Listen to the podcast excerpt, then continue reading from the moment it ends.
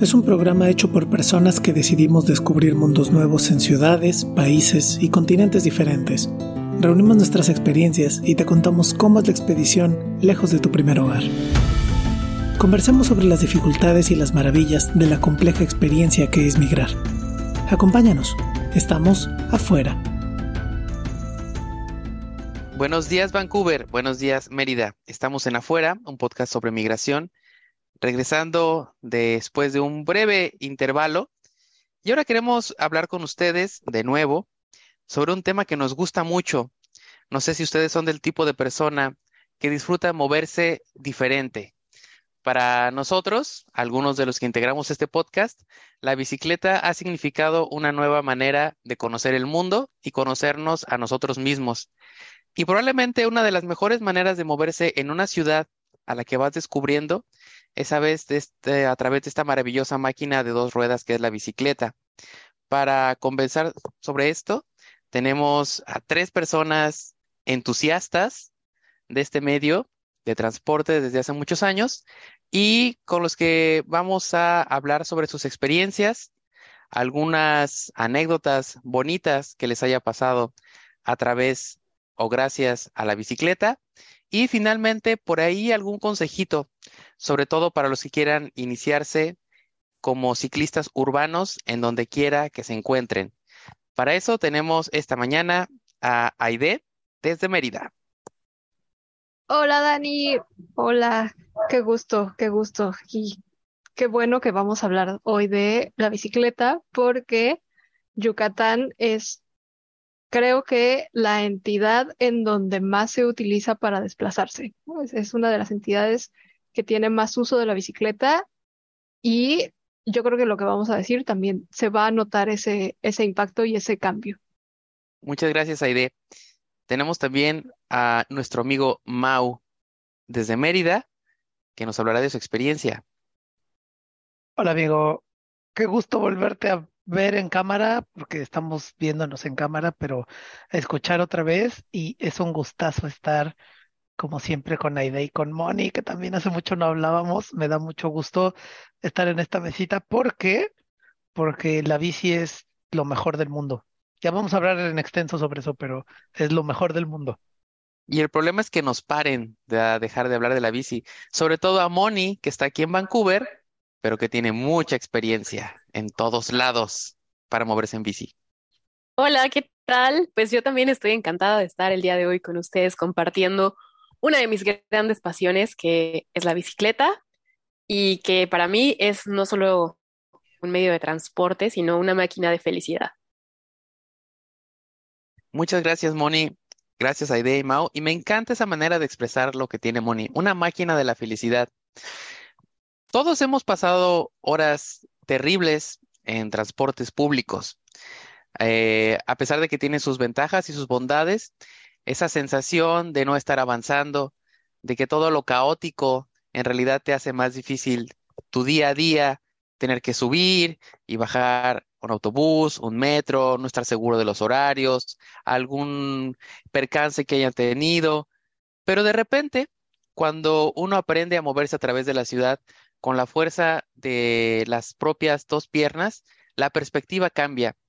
Eh, quisiera que nos hablaras un poquito Voy a comenzar con Mau en este caso, sobre cómo fue tu experiencia inicial, tu reacción, tu cambio de pasar a ser un, una persona que se transportaba en los medios comunes en la Ciudad de México, por ejemplo, como les decía, el autobús y el metro, a hacerlo en la bicicleta. ¿Hubo un cambio en el sentido de libertad, en el sentido de seguridad? Cuéntanos, Mau. Moni, Moni dijo una cosa que que es tremendamente importante, que, que me la apropio para decir, es una máquina de felicidad. Yo, yo agregaría que es una máquina de libertad. A mí desde, desde Squinkle me intentaron enseñar a andar en bici porque mi mamá andaba en bici y ella le gustaba mucho la bici y ella me decía, es que güey, vas a sentir que estás volando y vas a sentir que eras libre, que eres libre, pero pues yo era un pinche chamaco muy rebelde y todo lo que me decían en mi casa yo hacía exactamente lo opuesto. Entonces me valió madre y nunca aprendí a andar en bicicleta de, chamaco. pero ya de, pues ya de, en mi joven adultez, como a los, no, ya ruco, como a los 25, 26, yo creo, este, yo dije, no, pues no es posible que no sepa andar en bicicleta. Y tenía la necesidad de moverme a un lugar que estaba lo suficientemente lejos para caminarlo y me daba un chorro de hueva, un montón de pereza caminar ese tramo todos los días, pero era un tramo lo suficientemente corto como para tener que pedir un, un camioncito, un taxi, un metro, ¿no? Entonces estaba, estaba como 20 minutos caminando, pero eso en autobús eran cuatro minutos, ¿no? Y entonces ida y vuelta todos los días. Y pues un día me harté y ahí tenía la bici, la tenía botada y sin uso, y dije, ya estuvo, voy a aprender. Y que me subo a intentarlo, y que me rajo la madre como cinco veces, me caí, me tropecé, me raspé los codos. Ya, ves que cuando vas empezando, como que no sabes aterrizar y se te encaja el palo de la pinche bicicleta en la cola.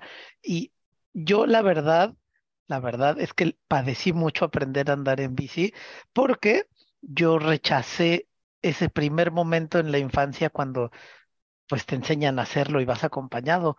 Y aprenderlo solo y ya de grande y estando todo pinche gordo y torpe, pues está, está complicado, la verdad está difícil. Pero cuando lo logré yo dije, no mames, esto es fantástico, esto es fabuloso, no quiero volver a andar jamás en camión lo, lo logré, logré andar en la bicicleta y logré hacer mi tramo que yo quería. Y un día, haciendo el tramo que, que, yo necesitaba, me caí, me caí, me dio un montón de miedo, un montón de miedo volverme a subir, me dio, creo que hay un nombre psicológico para eso que se llama síndrome de la caída. Se utiliza para las personas ancianas que ya ves que un día se caen en el lavabo o algo así y luego les da miedo volver a pararse a caminar. Pero, por ejemplo, pasa lo mismo en la bici tú te subes a la bici, vas andando y te caes de la bici y te da una cosa que se llama síndrome de la caída y ya no te quieres volver a subir a la bicicleta. O sea, a mí me pasó, pero a la mañana siguiente dije, no, es que si ahorita no vuelvo a agarrar la bici, la verdad es que me va a dar el suficiente miedo y no la voy a agarrar nunca. Así que, pues me aguanté y me subí y no me he vuelto a bajar de la bicicleta. Es, tiene la perfecta combinación de ser vas más rápido que si caminaras. Haces más ejercicio que si caminaras. A veces llegas antes que si fueras en transporte público. Puedes meterte en calles que son menos peligrosas. Puedes ir cuando lo necesitas, te puedes bajar y ser peatón y cruzar los puentes y cruzar los cruces peatonales. Tiene lo mejor de todos los mundos de la movilidad. De pronto, en una ciudad como la Ciudad de México, sí es un poco más peligroso, yo te diría bastante más peligroso, pero para mí en mis veintes eso era una ventaja porque yo sentí unos rush de adrenalina bien perros viajando diario de mi casa al trabajo y de vuelta, porque pues vas con los camiones y con los coches y con así, y con los pinches taxistas. Taxistas los odio culeros, se avientan a, la, gente de las bicis, a los de Ciudad de México. Los demás no los conozco, pero ustedes son malas personas por aventarles el coche a la gente de las bicis. Y entonces es bien intenso porque tienes libertad, tienes rush de adrenalina y, y sabes que lo mejor para mí, te puedes ir y puedes regresar cuando tú quieras. No tienes que esperar absolutamente a nadie. Nunca, ¿no? No tienes que estar esperando el camión, el taxi, ta, ta, ta. Ya en mi segunda vuelta te cuento las diferencias entre andar en Ciudad de México, entre andar en bici en Cuernavaca, entre andar en Mérida, pero de entrada yo diría que la bicicleta es una experiencia de absoluta libertad que ahora seguro las chicas nos contarán también la historia de la bici en, en la historia de las mujeres, que es súper importante como justo como un acto de libertad y pues, pues eso, eso te diría, amigo. Gracias, amigo. Yo quisiera escuchar sobre esto en particular Aide, porque mm, el gusto por la bici es adquirido, pero a veces es también una necesidad. Eh, Aide también, según lo recuerdo, pasaba tramos muy largos en, en transporte y no sí en transporte público, quiero decir, y no siempre hubo experiencias agradables.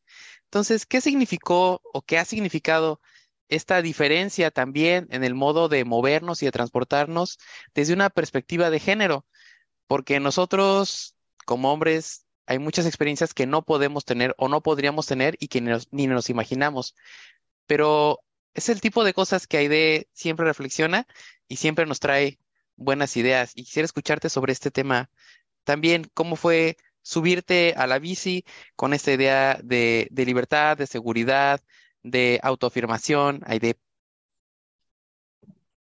Pues mira, yo voy a decir que eh, estoy muy arrepentida de no haber agarrado la bicicleta a una edad más temprana, porque creo que mis trayectos hubieran sido diferentes y creo, o sea, creo que también em, me, siento como en, deuda con, con otras mujeres que he conocido como, como el, el, no haber antes agarrado la bici y además recomendarles agarrar la bici, porque es una forma también de apropiación del espacio público.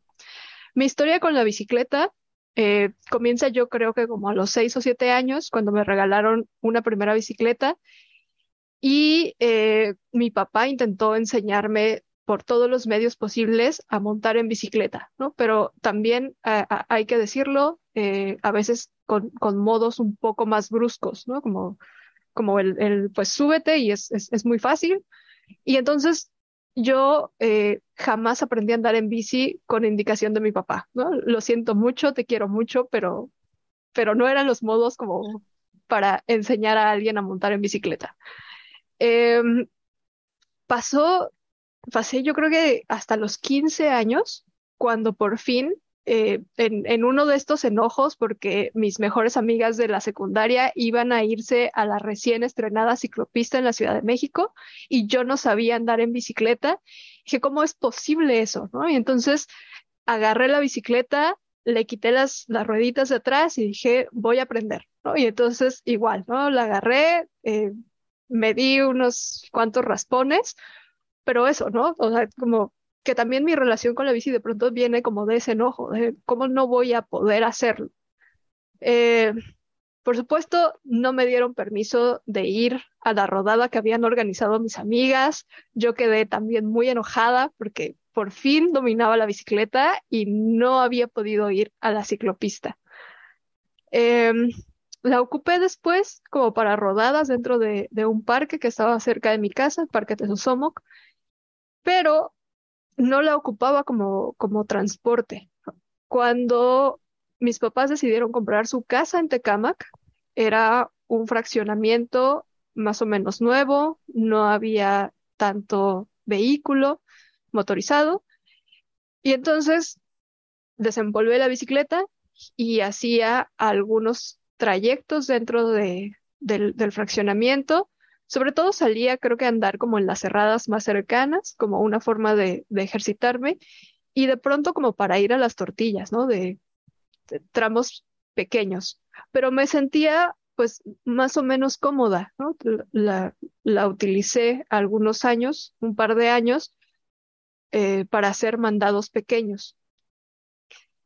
Después, eh, cuando conocí a Mauricio en la fundación, pues yo vivía en Tecamac y tenía que hacer un desplazamiento de dos horas, tres horas hacia la glorieta de insurgentes. Y Mauricio ya andaba en la bicicleta, ¿no? Ya, ya hacía ese trayecto desde su casa hasta la fundación. Y él hablaba maravillas, ¿no? De, de andar en la bici en Ciudad, en Ciudad de México. Em, tenía un, tiene un par de amigos que también son ciclistas de, de la ciudad, Arturo y Fabiola. Y entonces, poco a poco me convencieron de comprarme una bicicleta que además fuera de mi rodada, porque yo seguía con esa bicicleta de, de los 6, 7 años, que era como una rodada 22, algo así, y yo necesitaba una rodada 26. Em, fuimos, recuerdo, eh, con, con Arturo, con Fabiola, íbamos pasando por una tienda en, en Insurgentes entraron ellos a ver un par de cascos, guantes que necesitaban y estaba allí, ¿no? una bicicleta que me dijeron, tienes que tenerla porque es un precio absurdo en el, en el que está y es buenísima y es una bici que te va a servir para montaña y urbana y no sé qué. Dije, bueno, me compré la, la bicicleta, pero nunca pude utilizarla como transporte en Ciudad de México. O sea, salí con ellos en, un par de, rodadas a hacer como la, ciclovía que se, que se hacía de, paseo. Eh, en algunos momentos la saqué como para andar los cuatro en, en, la ciudad, pero nunca me animé a usarla como transporte público porque el, el, el choque entre lo que yo conocía de calles casi vacías, sin camiones, eh, dentro de, del fraccionamiento de, de, versus el monstruo que era la Ciudad de México, me paralizó completamente de miedo. Y, jamás pude vencer en ese momento ese terror que sentía de tener un autobús cerca. Sobre todo como este, ¿no? El camión eh, que pasa tan cerca, no pude con ello. Eh, ahora se lo digo a, Mónica, ¿no? Después me arrepentí muchísimo de no haberme acercado al proyecto tan bonito del que ahora conversará, de, de Insolente, porque creo que hubiera adelantado algunos años la experiencia de poder utilizar la bicicleta como transporte. Tuve que llegar a Mérida, en el que eh, pues es una ciudad eh, en la que el 47% de las casas tienen una bicicleta y en el que más de la mitad de la población se mueve en bicicleta, ¿no? O sea, es, altísimo el, el, el, nivel de, el grado de uso de, de este vehículo. Y entonces, eh, pues tengo que decir así, con, con mucho orgullo, pero también con mucho enojo, ¿no? Que, que tuvo que haber pasado, o sea, casi 32, 33 años en los que por fin estoy utilizando la bicicleta como medio de transporte. Eh, ha sido también eh, un trabajo de mucha paciencia de, parte de Mauricio, con el que salgo a, rodar.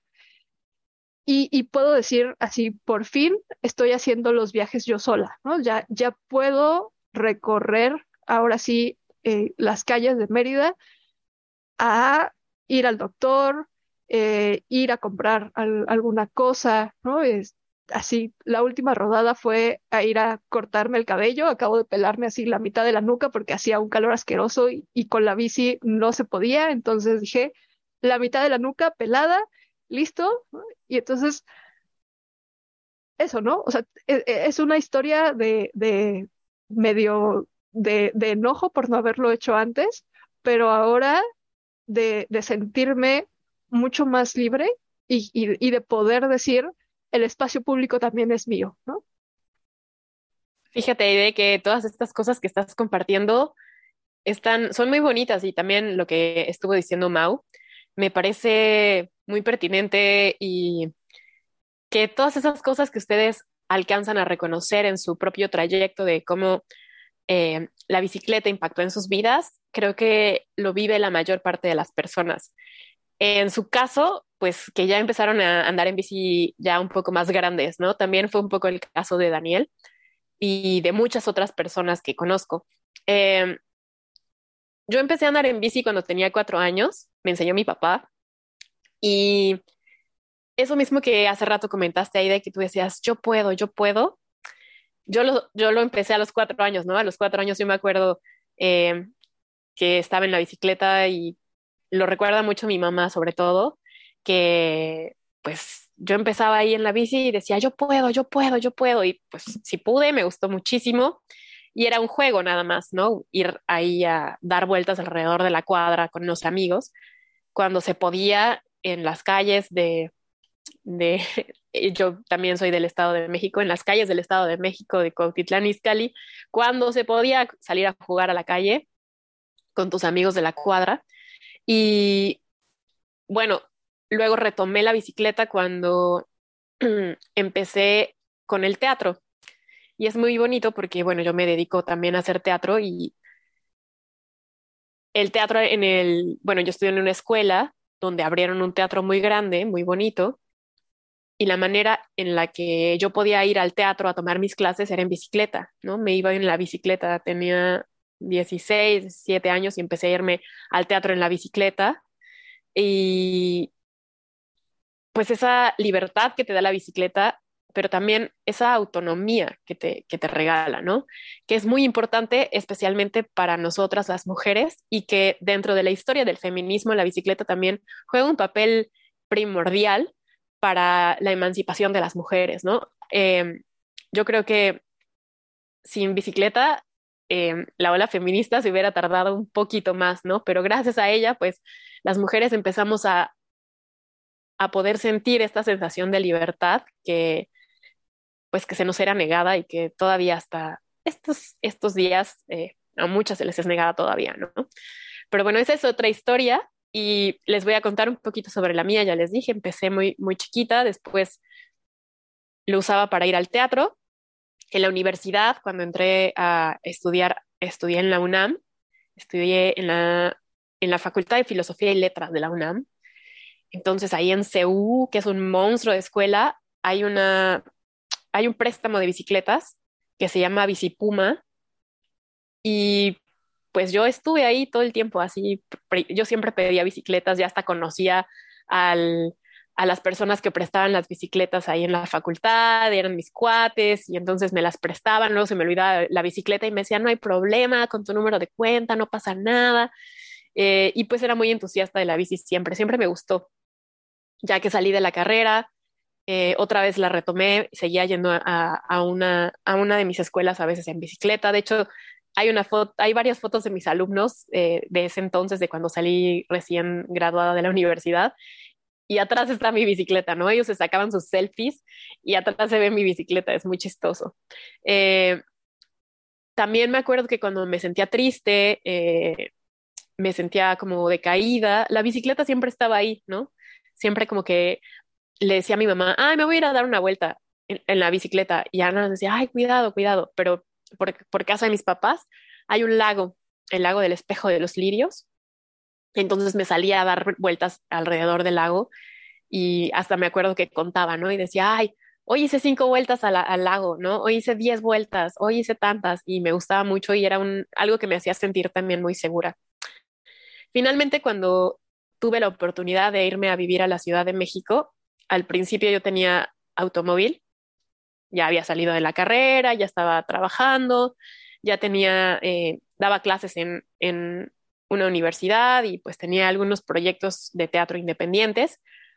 Y em, la situación económica en mi familia pues no era la más óptima para esos momentos.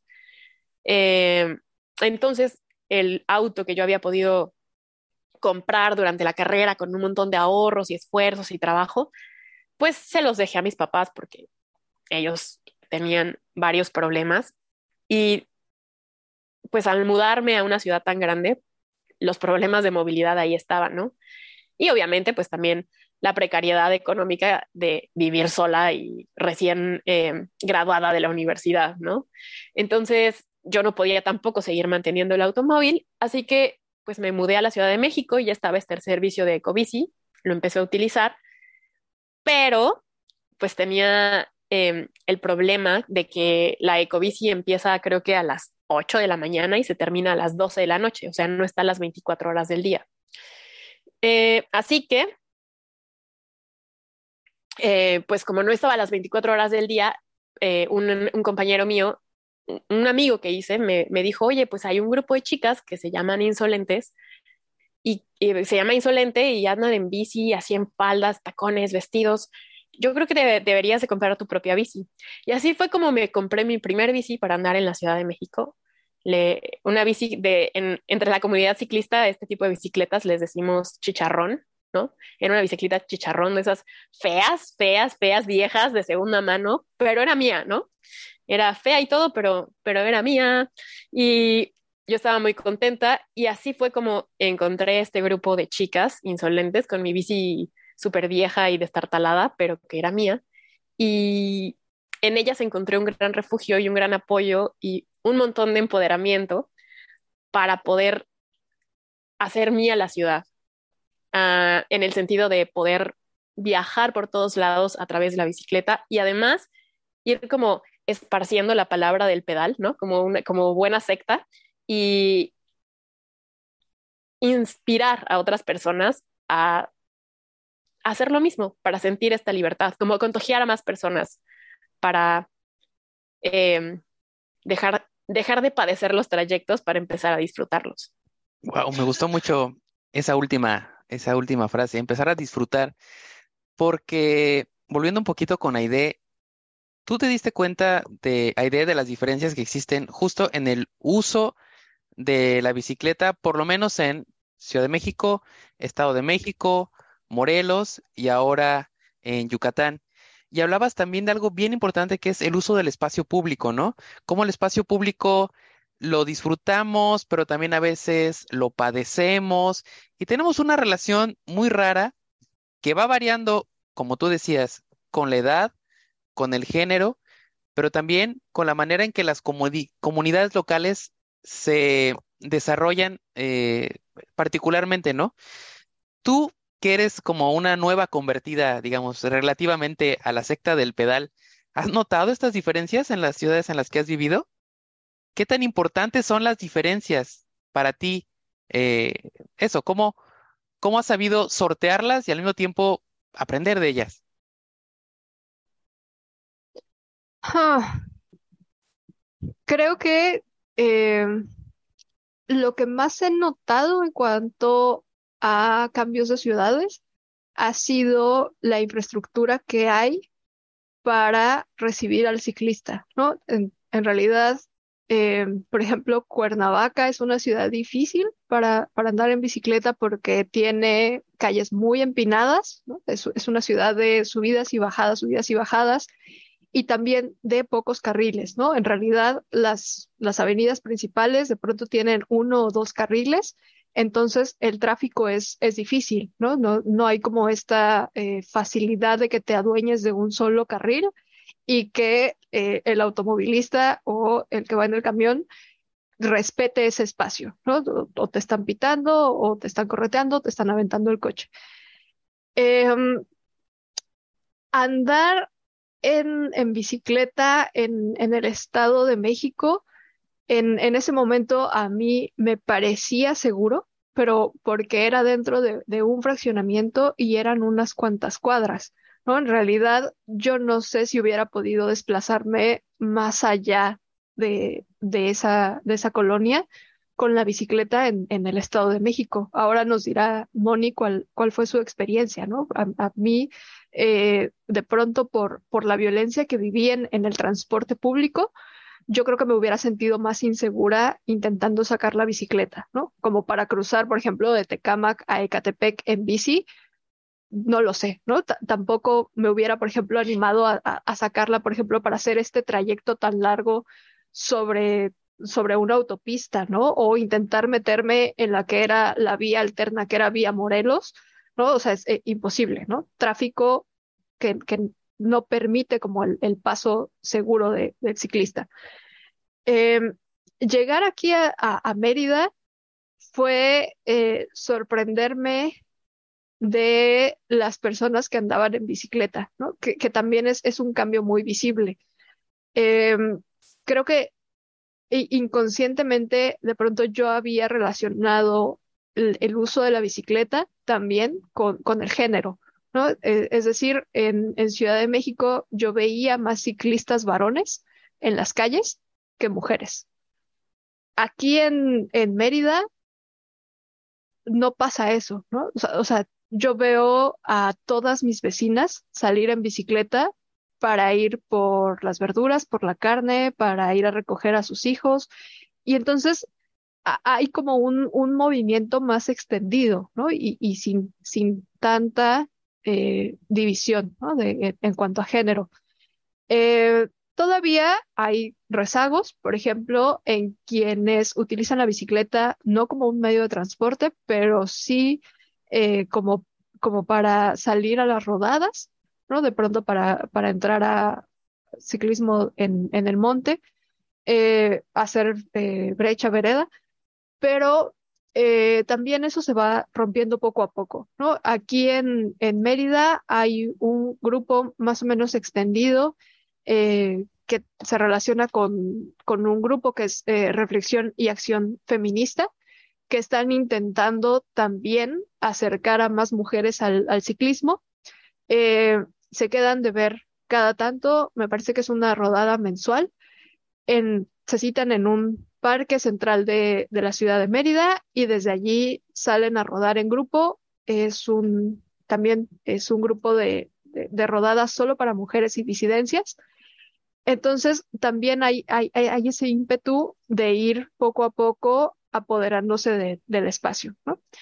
Eh, decir también, eh, por supuesto, que evidentemente lo que sucede en, en, Mérida, y ya lo mencionaba Mónica, tiene que ver también con un sistema económico, ¿no? Es decir, eh, quienes más se desplazan en bicicleta en, en Mérida son, eh, es la clase trabajadora, ¿no? Es decir, eh, es, es un medio de transporte para ir a trabajar. ¿no? No, no es un medio de transporte todavía como, como para el ocio. Son, sobre todo, eh, veo en la ciudad de Mérida gente andando en bicicletas, como decía eh, también Mónica, ¿no? Bicicletas eh, también un poco viejas, un poco dañadas, a las que les hace falta el mantenimiento. tristemente también decirlo, gente que va sin protección, ¿no? No, no no hay ese acceso también a casco, luces, eh, chalecos, a pesar de que existe un intento por parte del gobierno de, concientizar en el, uso de seguridad vial y también un intento por parte del gobierno de concientizar a los eh, conductores de vehículos motorizados eh, en respeto al ciclismo. Eh, se notan esas, esas diferencias, ¿no? De, de, de clase son, son tremendas en, en la ciudad. Gracias, Aide. Y fíjate que entre las varias cosas interesantes que has dicho, eh, está esta cuestión de cómo eh, también la cuestión de la clase tiene que ver con la manera en que utilizamos la, la bicicleta porque hay, como tú bien dices, ¿no? Hay quien lo utiliza para medios recreativos, hay quien la utilizamos para ir al trabajo y demás, pero eso también tiene que ver con las diferentes actitudes que tenemos no solo hacia la bicicleta en sí, sino hacia los diferentes grupos de gente que andan en bici. Algo que parecería como muy evidente, pero no lo es tanto, es que a veces no todos los tipos de ciclistas son iguales, ni tenemos la misma, eh, la misma manera de ver el fenómeno del ciclismo de la misma manera. Eh, por ejemplo, yo recuerdo que Mao le gustaba también otro tipo de ciclismo que no era necesariamente el, el de que era para llegar a, a, tu trabajo, sino, digamos, unas maneras más de esparcimiento con, con el ciclismo. Y viviendo fuera de la Ciudad de México también hay otras opciones. No sé si tú nos puedas contar un poquito, Mau, cómo ha sido tu adaptación también a las diferentes ciudades en las, en las que has vivido y cómo se perciben los mismos ciclistas y la sociedad a los ciclistas que pertenecen en cada una de estas ciudades. Pues mira, para responder tu pregunta así velozmente, yo agarré la bici tarde y no me estoy haciendo más joven. Cada vez me estoy haciendo más ruco, lo que implica que el tipo de actividades a los que puedo acceder en la bicicleta, pues debo tener cuidado porque tampoco es que tenga seguro médico. ¿no? Entonces yo tenía un montón de ganas de meterme a las rodadas de montaña y de hacer estos videos de Red Bull donde bajas encabronado por la pinche vereda así llena de tierra y das vueltas y, ¿no? Pero, pero no tengo ni edad ni, clase social para aguantar unas actividades de eso. Entonces, eh, yo disfruté un poco de la actividad como recreación pero en un sentido de convivencia social. Sí, no era, no era tanto de entretenimiento de irme a la montaña, sino de vamos al cine en bici. Pero lo importante no era el cine, lo importante era ir en bici, ¿no? Vamos a comer al centro en la bici. ¿Y qué comíamos? No importa, lo importante era ir en la bici. Como dijo de hace rato, la ciclorruta de Ciudad de México. ¿no? Y luego te echas unas caguamas y está bien, ¿no? Pero lo importante era hacer la ciclorruta. Y en ese sentido, en Ciudad de México, para mí la bici era un asunto de esparcimiento y de movilidad. era, era ambas cosas. Cuernavaca es una pesadilla para los ciclistas, una pesadilla, porque es una ciudad que está construida. Imagínate que en la punta de un cerro está una universidad, que es la Autónoma de Morelos, y de ahí baja una avenida principal, pero baja, baja en modo montaña, ¿no? Está empinadísima. Y hazte de cuenta que esa bajada no deja de bajar hasta que termina la ciudad. Entonces, para andar en bicicleta en Cuernavaca es imposible porque todo es una gran subida o todo es una gran bajada. Y como decía Aide, hay dos carriles, ¿no? Y entonces vas en la gran subida o en la gran bajada con una empinación de 30 grados, este, compartiendo con coches, compartiendo con autobuses, es imposible imposible. Lo que hay mucho en Cuernavaca, pero que yo no disfrute porque yo no pertenezco a esa clase social, es gente que se va a la montaña a hacer todas estas actividades recreativas de las que, de las que conversábamos. Pero además, en, en ese momento, este, en ese momento yo sentía, bueno, todos sentíamos, Cuernavaca era un sitio muy peligroso. Entonces irte a la montaña a hacer bicicleta, pues es, era muy peligroso porque te secuestraban. O sea, yo, yo escuché varias veces a hijos de amigos míos que chamaquitos de 14, 15 años les apuntaron con pistola, les bajaron todas las bicicletas y, y, para afuera, ¿no?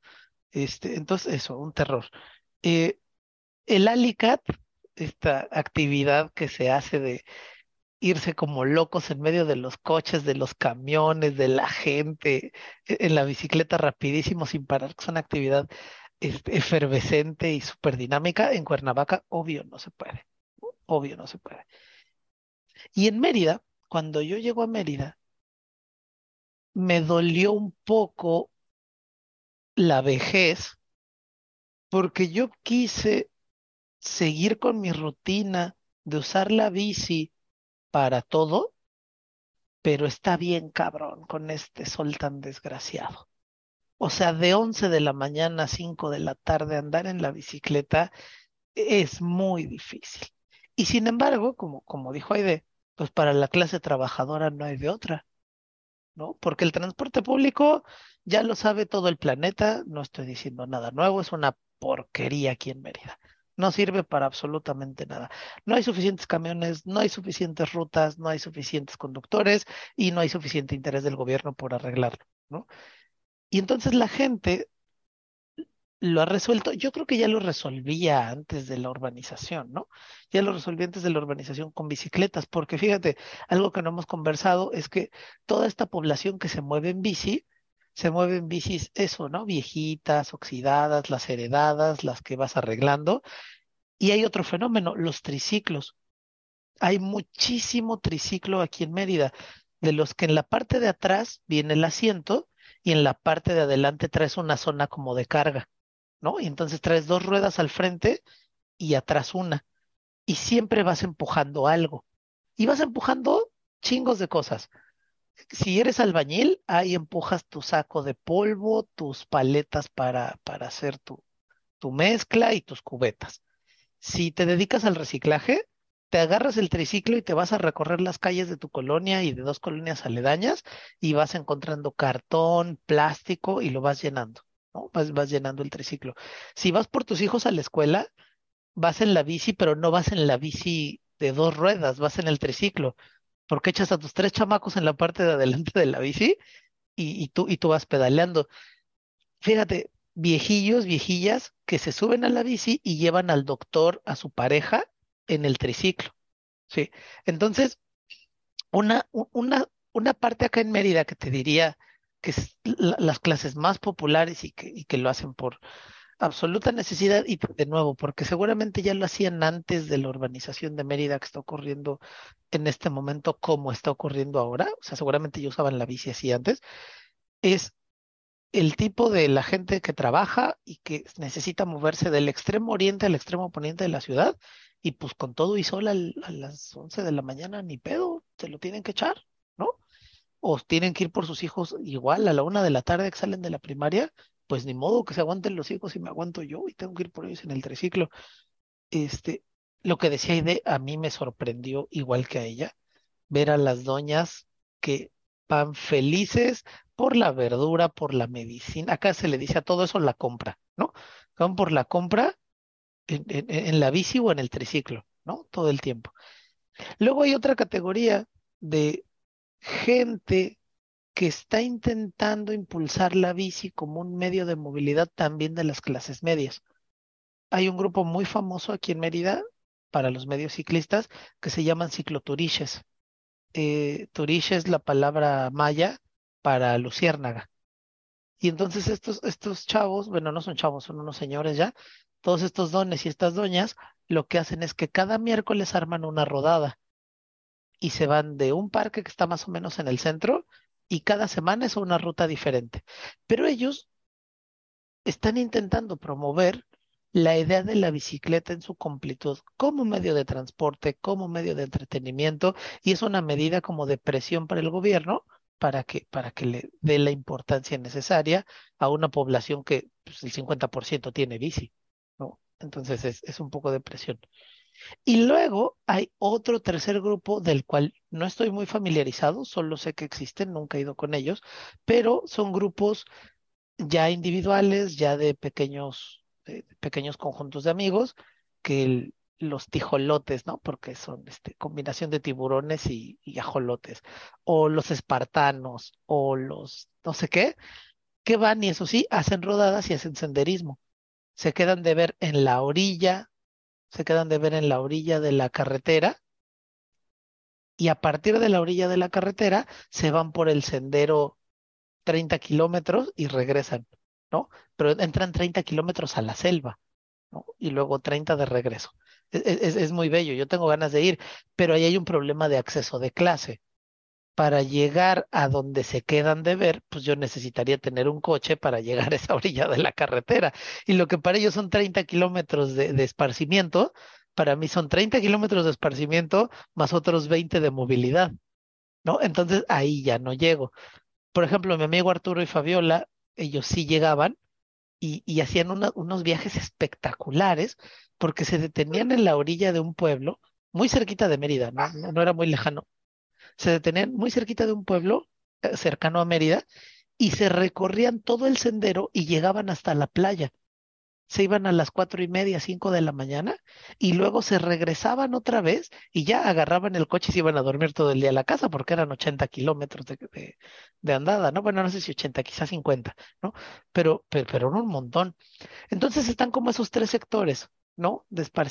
Yo, de de búsqueda de que sea una movilidad democrática y de la clase trabajadora que es lo que lo que puede, lo que tiene.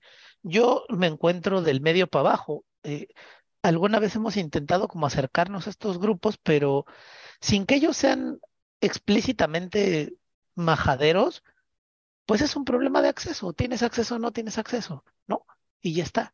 Este, entonces, yo creo que si hay una ciudad en el mundo que es apropiada para andar en bicicleta, es Mérida. No conozco muchas en el mundo, pero esta es la que más. Y ya para ya callarme, porque eso fue un resumen de lo de Mérida, quería decir algo que me ha parecido, ahora que lo estamos conversando, yo nunca lo había pensado, pero ahora que lo estamos conversando me, me lo ha parecido y es que la bicicleta termina por ser una entidad que refleja mucho de nuestro interior, o al menos eso me pasa a mí. En la entidad bicicleta, que son unos pinches fierros, o sea, porque sin romantizarla es eso, son unos fierros, ¿no? Y ya está, no, no es otra cosa. En esa entidad tengo depositado el reflejo, me pegó mucho lo, lo, lo que dijeron Moni y Aide, porque a mí me pasó lo mismo. Tengo el reflejo de que sí puedo. ¿Qué puedo? Todo todo. Si puedo andar en bici, puedo llegar a, a, a este lugar, puedo hacer todo. Y entonces es un reflejo de que sí puedo. Y es un reflejo de que ya no tengo miedo, y es un reflejo de que puedo ir a donde yo quiera, y es un reflejo de que puedo llegar tan lejos como se me pegue la gana, ¿no? Y entonces a mí me gusta la idea de la bici como una entidad que va reflejándote cosas de tu interior que pues eso, a veces uno no sabe que uno tiene dentro hasta que las puedes poner de manera material, ¿no? Claro, porque de alguna manera una bici es como una extensión de ti, ¿no? Entonces ahí estás reflejando muchas cosas de tu carácter, de quién eres y eso, ¿no? Es muy, es muy interesante todo esto que, que, que platican Mau y Aide. A mí me, me, me gustaría regresarme un poquito, como tratar de recopilar todas las cosas que dijeron. Eh, eh, efectivamente, durante una época hubo un boom en la Ciudad de México de el ciclismo, ¿no? El ciclismo eh, empezó a ser como más popular, la gente se empezó a acercar más a la bicicleta, no solamente como un medio de transporte para, para las personas de clase baja o demás, eh, sino también pues para clases medias, para una manera de hacer deporte y una ruta obligada para probar que eras muy buen ciclista era Cuernavaca. Entonces, eh, eres una ruta muy demandante. No todo se hace por la carretera y también hay unos tramos donde le cortas, pero se volvió algo muy peligroso y se sabía dentro de la comunidad ciclista que si ibas a ir a Cuernavaca, mejor no fuera solo o mejor eh, durante un tiempo se estuvo evitando mucho esa ruta porque robaban muchísimo las bicicletas. Entonces, en medio así de la nada, te salían unas personas con machetes y te bajaban de la bici y adiós, ¿no? Em, entonces, sí, eso que, cuentas, Mau, sí estuvo, está, está muy feo y, y finalmente es una de las realidades de nuestro país, tristemente, que de pronto ni siquiera en la bici te puedes salvar de la delincuencia, ¿no? También pasó de pronto un poco en la, en la Ciudad de México, un poquito que también la gente empezó a robar bicicletas, bajar a la gente de, sus bicicletas, ¿no? Entonces ya todo el mundo eh, quería como pues guardar, eh, como no traer tan buenas bicicletas y demás. Yo misma tengo una bicicleta que me traje, eh, yo ahora vivo en Vancouver, aquí Canadá, y me traje mi bicicleta que me compré en México porque me gustaba mucho, ¿no? Como que por fin me logré comprar la bici de mis sueños y, y pues me la compré y me la traje, pero aquí me siento con mucha más, digo, pensando un poco en esto que hablábamos de las diferencias, sí siento una gran diferencia en cuanto a la seguridad de andar en bicicleta aquí que en la Ciudad de México o en otros lugares donde he tenido el privilegio de poder andar en bicicleta. Eh, yo me acuerdo que me enamoré mucho, por ejemplo, de la ciudad de Ámsterdam porque pues ahí todo es bicicleta, ¿no? Y eh, como que no importa tanto tu clase social, todo el mundo se mueve en bicicleta porque es lo más fácil, lo más sencillo. Y, y fue una de las eh, razones que así a mí me hicieron que me enamorara de la ciudad, ¿no? Em, y he tenido también el privilegio de poder rodar en, en, en, otras eh, ciudades a lo largo de, del mundo y para esto, eh, digo, no es, no es por presumir, pero mejor, eh, creo que alguien lo cuenta mucho mejor que yo, que es David Byrne. Les recomiendo mucho el libro de Diarios de Bicicleta de David Byrne, este, eh, este artista multifacético que a mí me gusta mucho y que él se compró una bici plegable y anduvo cada vez que se iba de gira con su grupo, pues se llevaba su bicicleta y andaba en la ciudad, pues en la bicicleta. Y eso le, le daba también que es algo que creo que eh, no hemos tocado tanto, pero que te da una relación distinta con la ciudad a la que estás conociendo, ¿no? Te hace que puedas, eh, como decía hace rato Mau, ¿no? No vas tan rápido como en un auto, pero tampoco vas tan lento como caminando. Entonces, te hace tener una relación distinta con tu entorno de poder disfrutarlo de cierta manera, ¿no? Como un poco más a tu ritmo. Eh, ir viendo las cosas como te gustan, eh, deteniéndote si, si tú quieres, ¿no? No tener, no tener que esperarte a dónde es la parada del camión, sino, eh, bueno, en, en, en, algunos países donde los autobuses sí se paran solo en las paradas, ¿no? O, por ejemplo, en el metro en la Ciudad de México, ¿no? Que sales aquí y entras por acá, pero que hay en medio entre un metro y el otro, pues luego ni sabes, ¿no? Eh, a diferencia de, pues, esto de la, de la bicicleta, como ese disfrute de las ciudades también se hace de manera muy distinta cuando empiezas a pedalear una ciudad. Entonces les recomiendo mucho ese, ese libro de David Byrne, eh, donde habla un poco sobre, sobre este tema. Y eh, ustedes hablaban también sobre esto del clasismo, sobre la calidad de vida que te da. Me gustaría, ¿no? Esto de, de, la, calidad de vida eh, que te que te otorga andar en bici porque justo dejas de padecer un poco los, eh, los trayectos y los empiezas a disfrutar más. Y me gustaría hablar de algo que creo que se tocó poquito, que es el clima, ¿no?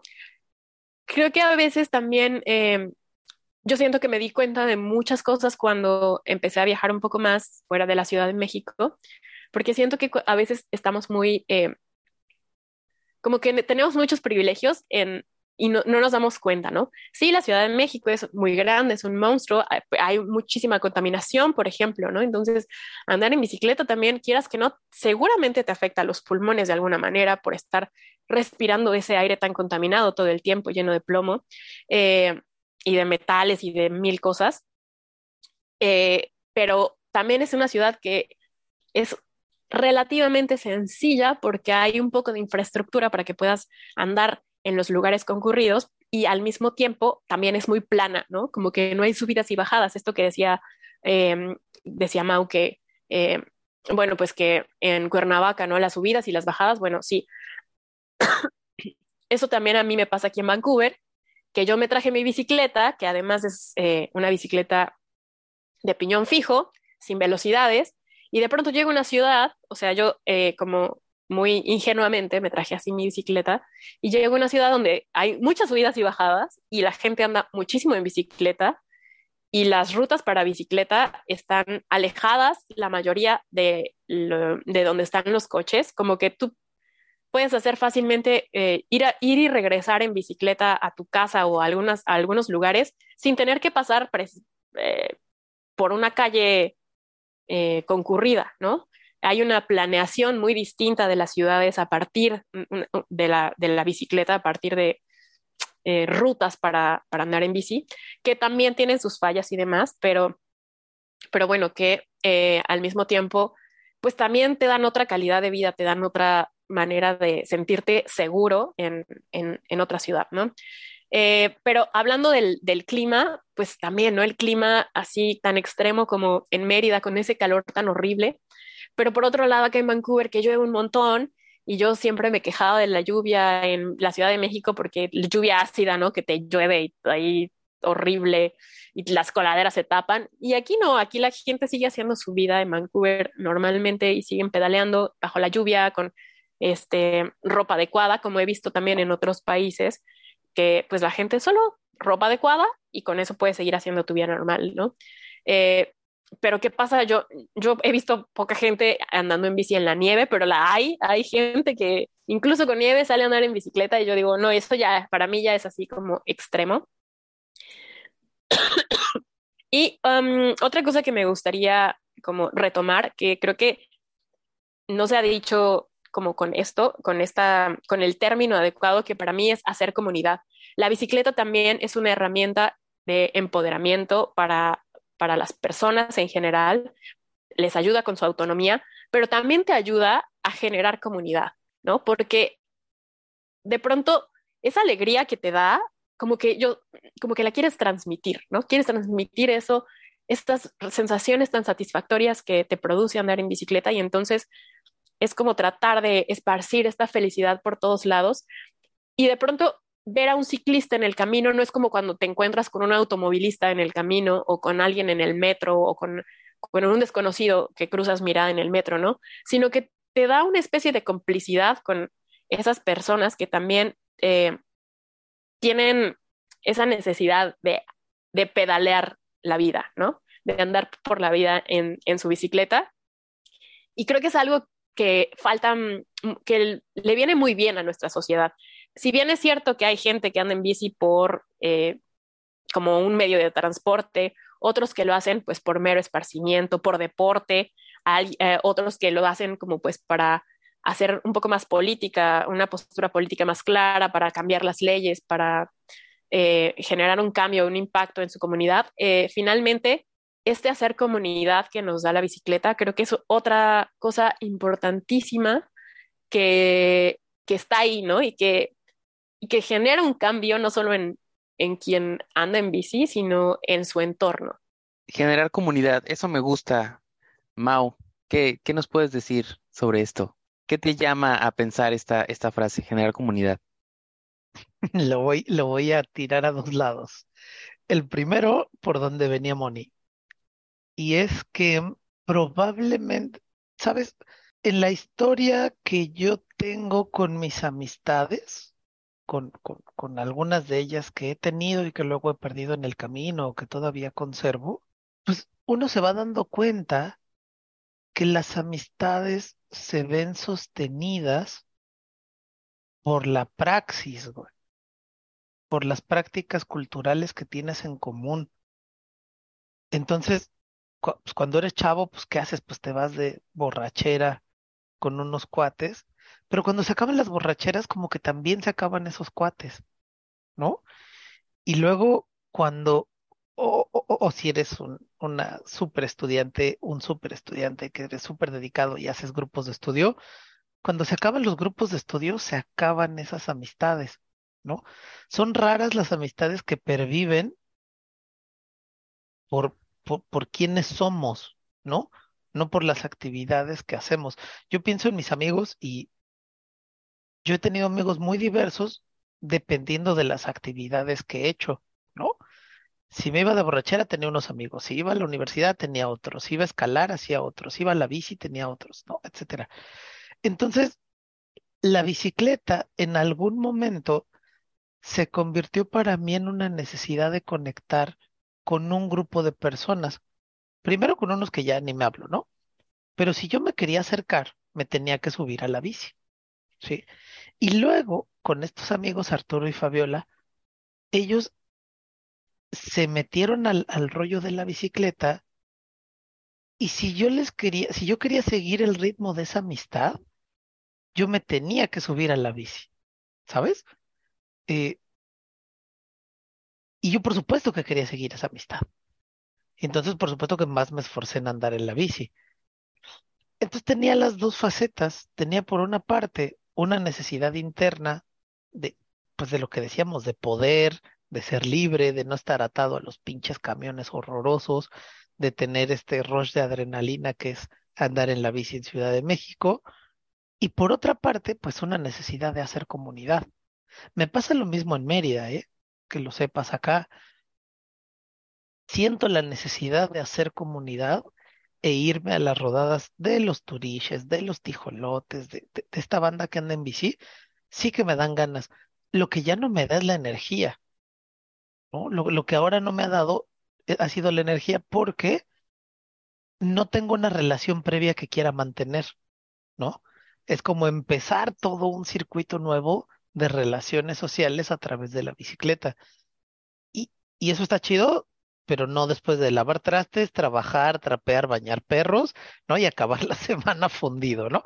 Este, entonces, este, estoy, estoy juntando energía como para intentar volver a hacer una integración comunitaria de mi parte, pues yo me quiero integrar a la comunidad y la bici es una súper herramienta para hacerlo, súper herramienta, porque el grupo ya está armado, las rodadas ya están armadas, la pasión ya es compartida, solo tienes que ir y pegarte, ¿no? Es todo lo que tienes que hacer. Entonces, en ese sentido es, es, es muy eficiente, también es un gasto muy eficiente de la energía para ir y pegarte con unos que ya son amigos y tú llegas y ¿Qué onda? Traigo mi bici chido, morro, vente, ¿no? Ya está.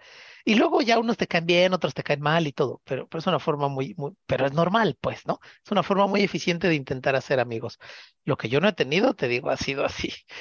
Ya, ya se me acaba la, la, energía en fin de semana y ya quiero que sea sábado, ¿no? Eh, Para el, para el miércoles ya quiero que sea sábado. Pero ahora déjame llevarlo hacia la otra parte.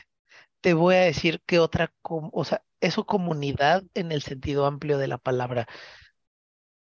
Pero en el sentido nuclear de una comunidad, déjame decirte que sirve muy bien también para ser familia. Sí. La microcomunidad que formamos Aide y yo se ha visto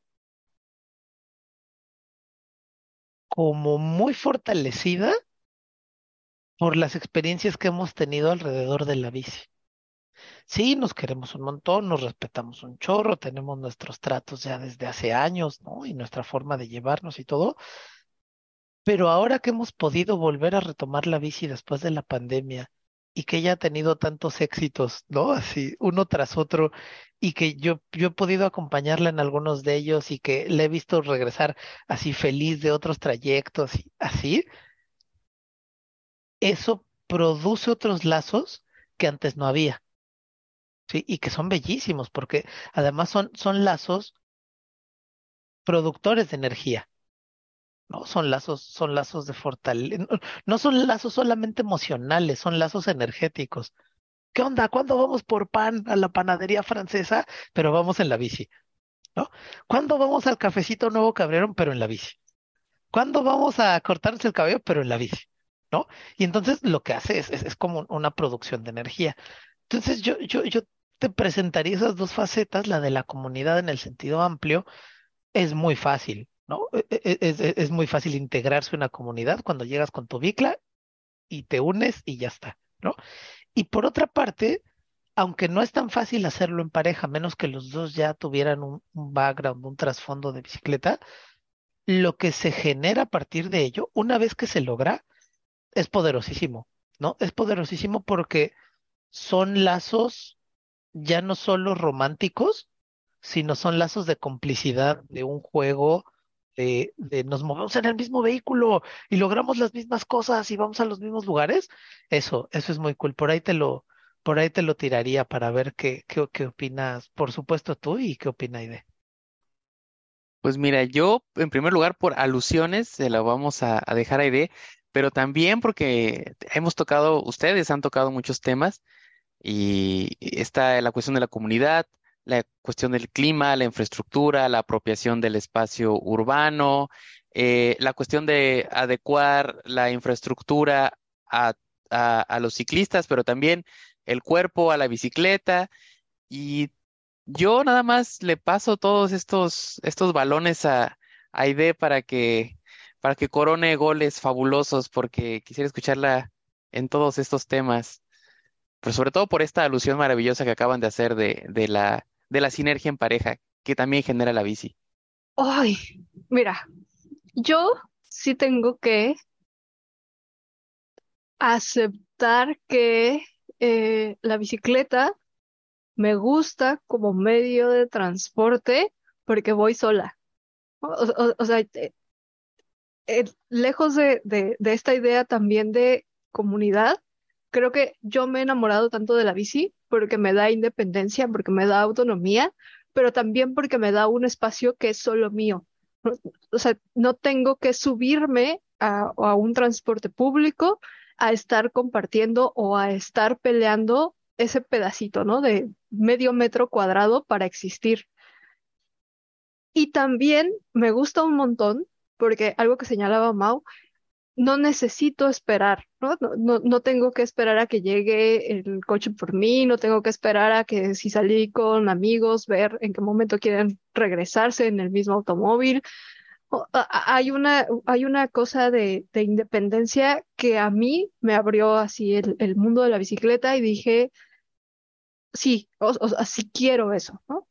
Eh, no he tenido tanto la oportunidad de, de crear comunidad a partir de, de la bicicleta, porque justo la retomé cuando comenzó la pandemia, ¿no? Entonces, no, no he podido tampoco adherirme a, a un grupo y también porque mis trayectos pues han, han sido, han ido aumentando, ¿no? Poco a poco en, en distancias. Entonces, lo que decía Mau también es verdad. De pronto estos grupos están muy centralizados y hay que verse en el centro de la ciudad. Y llegar al centro de la ciudad para mí son seis kilómetros de ida, seis kilómetros de regreso, más los 10 o 12 que quieran realizar. Entonces, me, me frena un poco eso, ¿no? Estoy segura que más adelante me uniré eh, al menos al, al grupo de, de morras en bicicleta porque me interesa,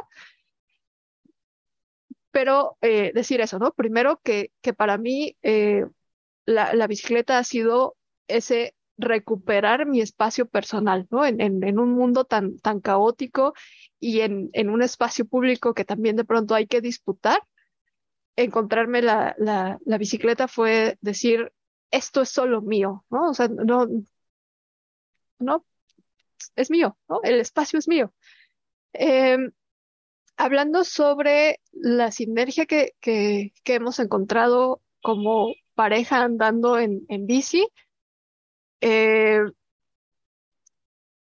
yo me había eh, frenado por, por muchos años, como en este andar en bicicleta con, con Mao, porque tenía una también falsa percepción de cómo iba a ser ese andar en bicicleta.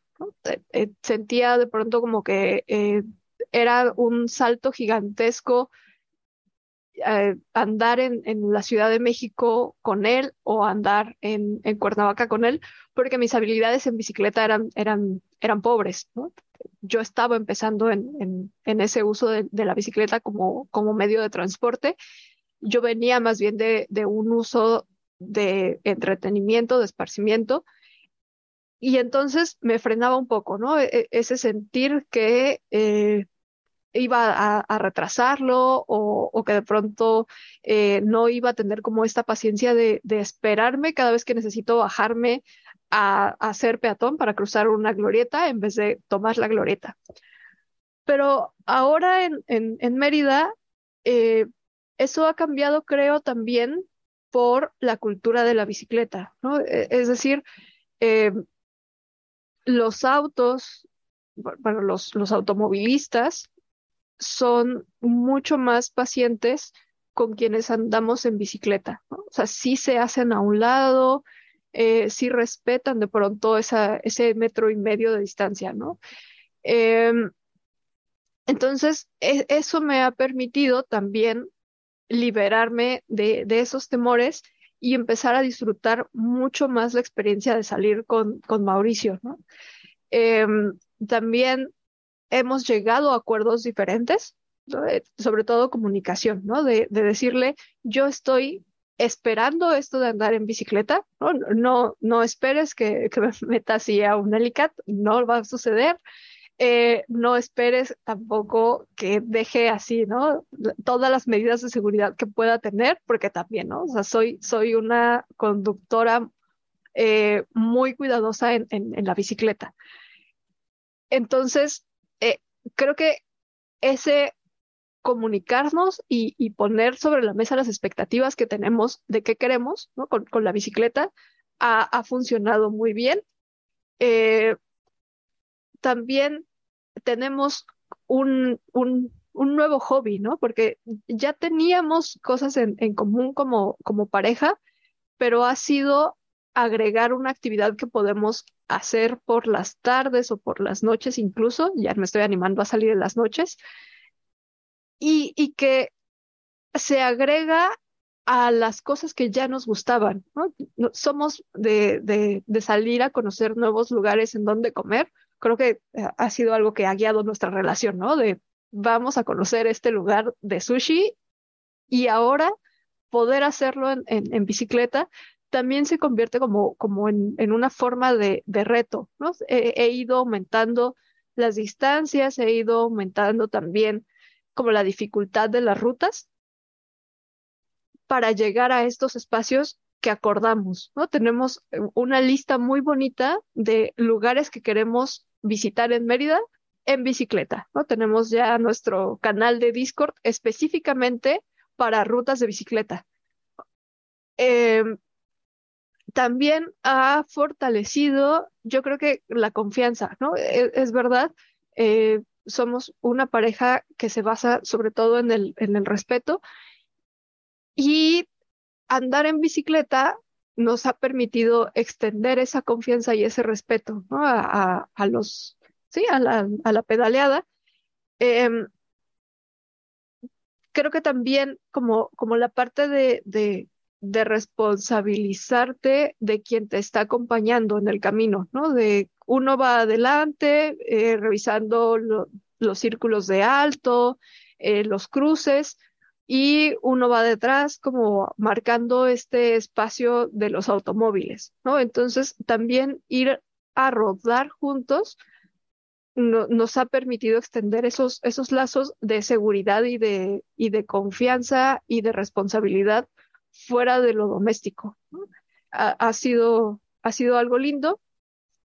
Y em, yo creo que ahora tendremos una, una ronda para, para quejarnos de la infraestructura, ¿no? Porque también eh, es verdad que eh, a pesar de la apertura para, para el ciclismo en, en Mérida, hay una mirada de nuevo muy centralista y muy clasista y muy para el turista, para el extranjero, de lo que se hace eh, para crear infraestructura en la ciudad, ¿no? Eh, la ciclopista principal, la ciclovía principal, está, por supuesto, en el Paseo de Montejo, que es la calle que saca del centro histórico hacia eh, los comercios, los restaurantes, los monumentos. Es una avenida eh, diseñada para el turismo em, que de pronto se ha intentado convertir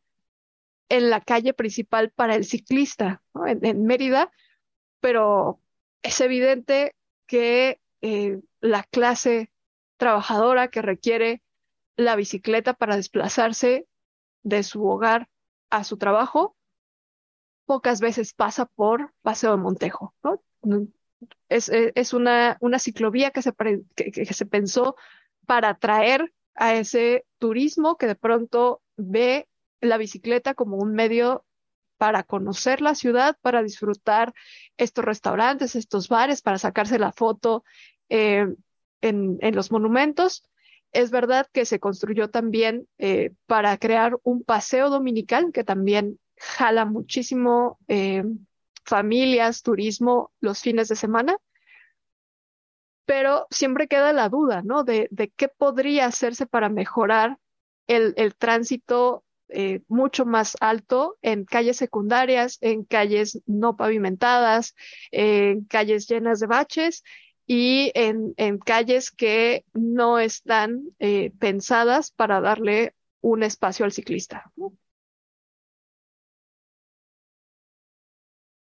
Ahí yo quisiera hacer un, una extensión brevísima el, gobierno tiene la responsabilidad y la obligación de crear condiciones para que la movilidad sea lo más asequible posible para, para, para las personas que vivimos en una ciudad. Pero como yo se los he dicho varias veces, aquí en México las reglas parecen que son sugerencias, no, no obligaciones, ¿no? Entonces, pues les vale pepino. Eh, yo creo que Mérida debería tener una infraestructura. Si Mérida, más bien, si Mérida tuviera construido una infraestructura para todas las personas que son ciclistas sin importar su clase social, estaríamos muy cerca, muy cerca de una ciudad democrática y equitativa. ¿no? Obviamente no la tiene, obviamente a los gobiernos eso no es, no, está en lo primero de, de su agenda. Eh, hay un observatorio de movilidad que junto con los cicloturiches trabajan para, para hacer presión para ir mejorando esos aspectos. Pero yo quería hacer un, pues una reflexión brevísima, no solo sobre el gobierno, sino sobre los automovilistas. Este, eh, sobre todo en México, en, todo el país y quizá en Latinoamérica, no, no lo sé, pero en México seguro. Tienen que comprender una cosa, porque hay mucho odio a los ciclistas, ¿no? Hay, mucha, hay mucha mala, mala vibra a los ciclistas. Y más que el gobierno, el güey que va en el coche y te avienta el coche, o sea, eso es responsabilidad de él, De, la persona que te está aventando el coche. Y yo, solo quisiera decirles una cosa, si, si es que alguno nos escucha, o los mismos ciclistas que cuando se suben al coche se les olvida que son ciclistas. Y no se les olvide, por favor, que ustedes traen un arma en sus manos. El, automóvil es un arma. Y si tú le pasas encima a un peatón o le pegas así, solo le rozas con el espejo a un ciclista, le puedes provocar heridas que le, pueden arruinar la vida. ¿sí? Pegarle a un ciclista a 20 kilómetros por hora en el coche es como si se cayera de un segundo o tercer piso. ¿sí? Si se aventara a un segundo o tercer piso. Si le pegas a 80 kilómetros por hora, es como si lo estuvieras aventando de un noveno piso. Entonces, el daño que puede causar un automovilista por un momento así en el que snapea y, y, y se le va la emoción y por querer vengarse de lo que sea que esté ocurriendo, le avienta la bici a alguien, o sea, pues le puedes joder la vida a un ser humano, ¿no? Eh, y la relación de fuerzas, al menos en el discurso de las redes sociales, es muy ingenua porque pareciera una relación de iguales y no lo es. Una bicicleta, por más rápido que vaya, si choca con un peatón, es casi imposible, casi imposible, no quiero decir que no vaya a pasar alguna vez o que no pudiera pasar, pero es prácticamente imposible que lo mate o prácticamente imposible que le cause un daño paralizante. Prácticamente imposible. Entonces, la relación de fuerzas que hay entre un peatón y un ciclista no es para nada ni de cerca la relación que hay entre un automovilista y cualquiera de los otros dos. Entonces, la llamada a la infraestructura gubernamental es una exigencia que debemos de hacer constantemente, pero también una llamada de compasión, de humanidad a la gente que anda en los coches para, pues para no matar a otros seres humanos, ¿no?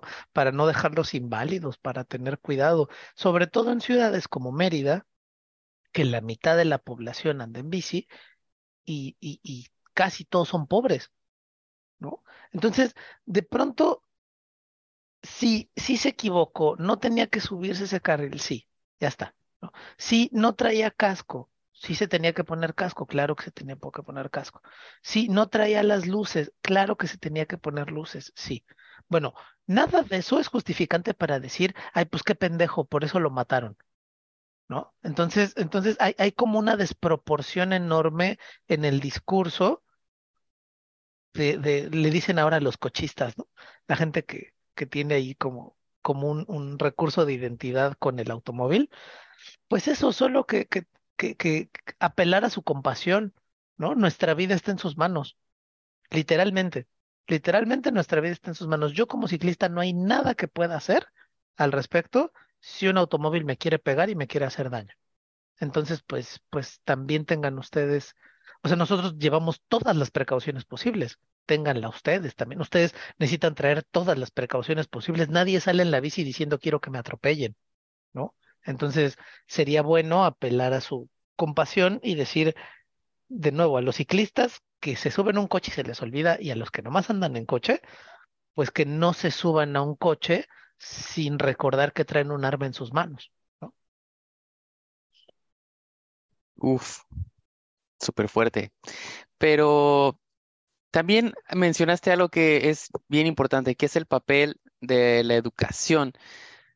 ¿No? No la educación en sentido académico, formal, de grados, sino la manera en cómo aprendemos algo muy básico, cómo a, a relacionarnos para no matarnos entre nosotros, ¿no? Que a veces, este, no sé, podría ser lo más obvio, pero es en lo que menos pensamos. Y yo quisiera hablar rápidamente y mandarle esta, eh, esta última parte de este bloque de reflexión, ya acercándonos al final antes de la ronda con la que terminaremos, a Moni, porque ella es precisamente la persona que yo conozco o que he conocido, que respira andar en bicicleta eh, 24/7 desde la forma más auténtica. Cuando yo conocí a Moni, lo voy a decir sin ningún pudor, yo nunca me había subido a una bicicleta. Eh, yo había tenido una, igual como dice Aide, con un, con unas rueditas que me había metido dos, tres sopapos y hasta ahí quedó mi experiencia. Pero para mí, este mundo lo he descubierto gracias a ella. Pero eso me ha permitido dos cosas. Uno, eh, como lo hemos venido hablando, que eh, subirse a la bicicleta no es solo pedalear, sino que implica una nueva forma de vida, una nueva manera de relacionarte con tu entorno de manera directa, con las cosas más básicas, que tiene que ver con la manera en que uno ocupa el espacio y cómo se moviliza a través de él, pero también me ha enseñado a conocerla mucho mejor, porque toda la calidad humana que ella tiene se refleja también en esta invitación que a través de ella misma o de los grupos que ella ha participado, nos llama a que tengamos una mejor calidad de vida y también, ¿cómo no? Cómo ser más felices. Y así, así, eso también me lo ha contagiado, ¿no? Como dice Aide, el miedo no se me quita, eh, la sensación de que cada reto tiene que eh, hacerse poco a poco porque no sé cuáles sean mis límites. Bueno, por un lado, este, eso también se lo tengo que agradecer a Moni, ¿no? Aprender mis límites dentro de la bicicleta, pero también aprender que se pueden superar si uno tiene la compañía adecuada, que en este caso para mí ha sido Moni. Pero hablando de tener la compañía adecuada, ¿cuáles son algunos de los mecanismos que pueden hacerse para superar estas dificultades que no son solo de infraestructura, sino que tienen que ver con otras cosas y tienen que ver con educación y actitud. Y sobre esto Moni tiene mucha experiencia, yo creo que nos puede hablar de eh, cosas que le han pasado o le están pasando actualmente sobre esa experiencia ciclista en otro país. Ay, pues muchas gracias por tus palabras tan bonitas, Dani. Eh, pues sí, a mí me gusta mucho la bici desde la Ciudad de México y pues allá estaba dentro de un colectivo de bicicletas que se llamaba Insolente, éramos puras chicas y empoderábamos y ayudábamos a más mujeres a que se subieran a la bici sobre todo. Es, tratábamos de inspirarlas y demás y pues les dábamos una guía de cómo hacerlo. Las acompañábamos, hacíamos activaciones y un montón de pues activismo finalmente, ¿no? Eh, y toda esa, esa experiencia eh, que tuve allá en la Ciudad de México, pues me la traje para acá, a Vancouver, y desde hace unos meses he estado trabajando aquí en una organización que se dedica a dar educación vial a toda la provincia de British Columbia. Y esa educación vial está enfocada a que más gente se suba, que haya más gente andando en bici más seguido. Eso es como lo que, lo que la organización busca, ¿no? Y em, hace rato que estábamos hablando sobre generar comunidad, yo creo que esta generación de comunidad, sí, está en cosas tangibles como hacer amigos, pero también está en cosas un poco más que parecieran invisibles, como esta cosa de consumir local, ¿no? Que quizá en otro momento de la vida no hubiera sido, no hubiera sido a comerte tu pan a un lugar sino que hubiera sido a otro lugar más, eh, más cercano o a lo mejor lo hubieras pedido por una aplicación de, celular o este tipo de cosas, ¿no? Pero que la bicicleta te permite, bueno, pues voy, ¿no? Está más cerquita. O incluso esa relación de la que Aide hablaba con, con los automovilistas, que eh, me gusta como le dice una, una mujer en la Ciudad de México, Areli Biciteca, que es una activista de la bici allá, que ella dice que le, le llama a la gente que em, anda en coche, a los cochistas, como dijo Mao, les dice personas en situación de coche, ¿no? Así como hay gente en situación de calle, pues esta es gente en situación de coche, porque todo el mundo conocemos a esos eh, individuos, individuas que necesitan ir en coche a todos lados, ¿no? Que no pueden salir sin, sin el coche, que aunque sea casi casi que a dos cuadras, tienen que irse en, coche, ¿no? Es esta gente en situación de coche. Eh, de pronto esa relación también cambia, ¿no? También cambia. Y esto también es generar comunidad. No nada más es, ay, bueno, pues ya, ¿no? Eh, pues ahí están y pues son más amables, eso también genera comunidad. Y bueno, hablando un poco sobre esto de la educación, me gustaría eh, comentar que aquí yo doy educación vial ciclista, ¿no? Entonces, eh, esta organización tiene varias cosas que hace, pero aquí yo me dedico a ir a todas las primarias, em, a las elementary schools, a enseñarles a los niños, número uno, si no saben andar en bici, a enseñarles a andar en bici. Número dos, si ya saben andar en bicicleta, a enseñarles lo básico de andar en bicicleta. Y eh, y tenemos dos, ahí dos programas distintos, ¿no? Eh, que lo hacemos dentro de, de, la escuela, en un ambiente como controlado, con em, cuatro diferentes estaciones donde los niños hacen, em, algunos ejercicios para que mejoren sus habilidades, para que vean que sí son buenos y para que entiendan las herramientas, em, perdón, las señalizaciones básicas y sus derechos y sus obligaciones como ciclistas, ¿no? Y por otro lado, em, tenemos este otro programa para los niños de primarias, pero imagínense, ¿no? Aquí en, en toda la provincia, todos los niños en la primaria reciben este tipo de educación. Entonces, estas cosas que, que, dice, que dice Mao, ¿no? Que, que nuestros gobernantes tendrían que estar haciendo esto, bueno, aquí en Canadá, pues ahí se ve, ¿no? Ahí se ve esa diferencia en cuanto a la educación. Entonces, eh, los niños que ya son un poquito más grandes, que están en quinto, sexto grado, a ellos eh, los llevamos afuera de la escuela a hacer un recorrido por el vecindario en bicicleta. Entonces, ya es no nada más, ay, bueno, pues sí, qué bonito la bici, eh, es algo recreativo, sino, mira, cómo esto te puede servir como un medio de transporte para que andes alrededor y te voy a dar las herramientas para que conozcas cuáles son tus derechos, pero también cuáles son tus obligaciones, ¿no? Lo cual hace una diferencia importantísima en cuanto a educación vial se refiere. Claro, aquí en Canadá, para poder sacar tu licencia de manejo, te hacen un examen muy difícil que generalmente las personas no pasan a la primera porque es realmente difícil, ¿no? Es primero una cosa teórica, ya que tienes la teoría, entonces eh, tienes que hacer tu eh, examen práctico y una vez que ya tienes el práctico, volver a repetirlo en un determinado tiempo para ya poder como tener esa licencia permanente, ¿no? A diferencia de nuestros países, que, bueno, en nuestro país, en México por lo menos, que casi casi solo vas, pagas y ya te tienes la licencia de conducir, ¿no? Entonces, esa es una, una medida que me parece eh, esencial y la educación, claro que puede cambiar las cosas, ¿no? Porque eso yo también lo veía en México, cuando le hablábamos con una mujer que por primera vez iba a ir al trabajo en bicicleta, pues sí, yo sé andar en bici, eh, nos decía, pero tengo mucho miedo porque tengo miedo que me pase esto, que me pase el otro. Pero una vez diciéndole, oye, estos son tus derechos como ciclista, estas son tus obligaciones, eh, entonces tú puedes tomar toda una calle sin ningún problema, tienes todo el derecho porque eres un vehículo más en la ciudad, lo mismo que aquí. Eh, toma el carril, es tuyo, ¿no? La, calle es tuya. Entonces eso también creo que cambia mucho eh, la perspectiva de las personas. Además de que si tú en la escuela lo viste, aunque no te gusta la bicicleta, pero y prefieres ser una persona en situación de coche, pero claro, lo aprendiste en la escuela y no es, es algo que no puedes dejar de lado, ¿no? Que no puedes decir, ay, no, no es cierto.